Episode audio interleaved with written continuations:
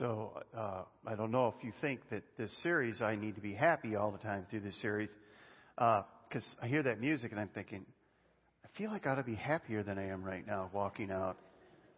You know, but it's one. It's been a day. You know, it's it, for you probably too. It's been a day.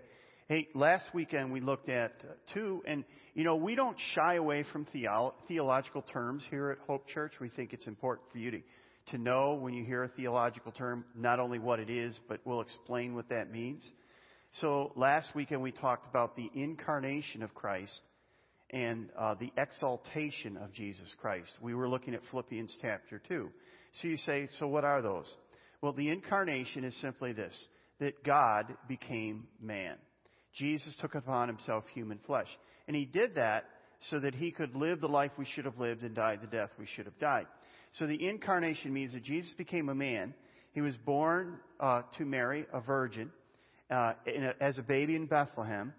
Jesus, who is God, took on human flesh and lived a perfect life and ultimately died on a cross as a criminal. I mean, that's how people viewed him, who crucified him, for us. He who knew no sin became sin for us. So that's the incarnation. God became man. All right?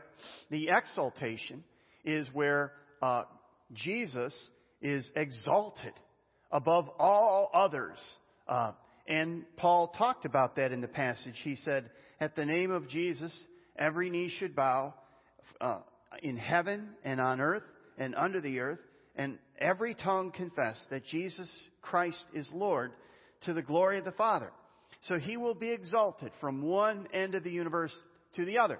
So that's the incarnation, God became man, and the exaltation that one day every knee shall bow and every tongue shall confess Jesus. That's what we looked at last weekend. Uh, we also mentioned that Jesus was the ultimate undercover boss. And I found a verse for that.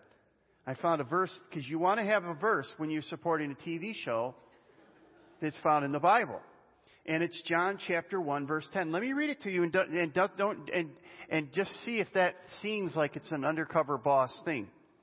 John said about Jesus, He came into the very world He created, but the world didn't recognize Him. Jesus is the ultimate undercover boss, right? And, uh, He didn't just come to work within the company to make it better. He came to save the company, save us, right?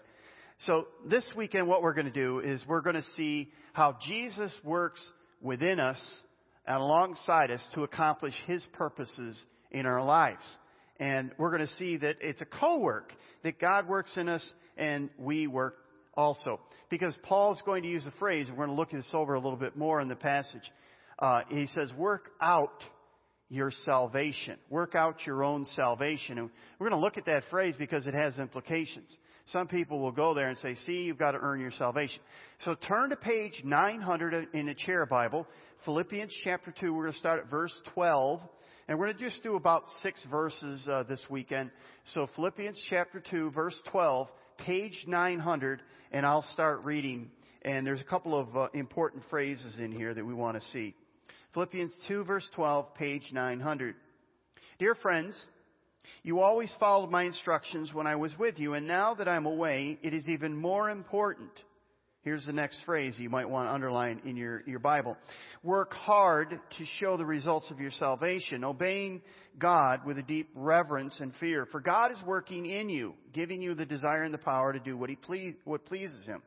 Do everything without complaining or in arguing so that no one can criticize you. Live clean, innocent lives as children of God, shining like bright lights in a world full of crooked and perverse people. Hold, hold firmly to the word of life. Then on the day of Christ's return, I will be proud that I, I will be proud that I did not run the race in vain and that my work was not uh, useless.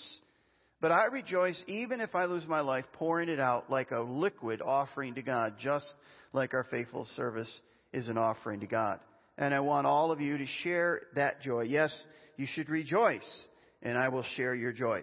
Now, another more literal translation says this uh, in verses 12 and 13. Therefore, my beloved brother, as you have always obeyed, so now, not only in my, as in my presence, but much more in my absence, work out your own salvation with fear and trembling, for it is God who works in you both to will and to work his good pleasure. So, Paul is basically saying uh, something very important. He's basically saying, because of what God has done in your life, because of the work that he's done in your life, here's what I want you to do. And he says the phrase we're going to look at work out your own salvation. Now, notice what he says. He says work out. He doesn't say work for. It's very important. He could have said that, but he didn't. He didn't say work for your salvation. Paul is saying we are to work out the implications of our salvation. Now, what does that mean? Well, we know in Scripture, and, and it's really important in Scripture that you you try to find passages when you're looking for doctrine and theology in Scripture that you're finding passages of Scripture that are very clear that they're not obscure verses. The worst thing you can do is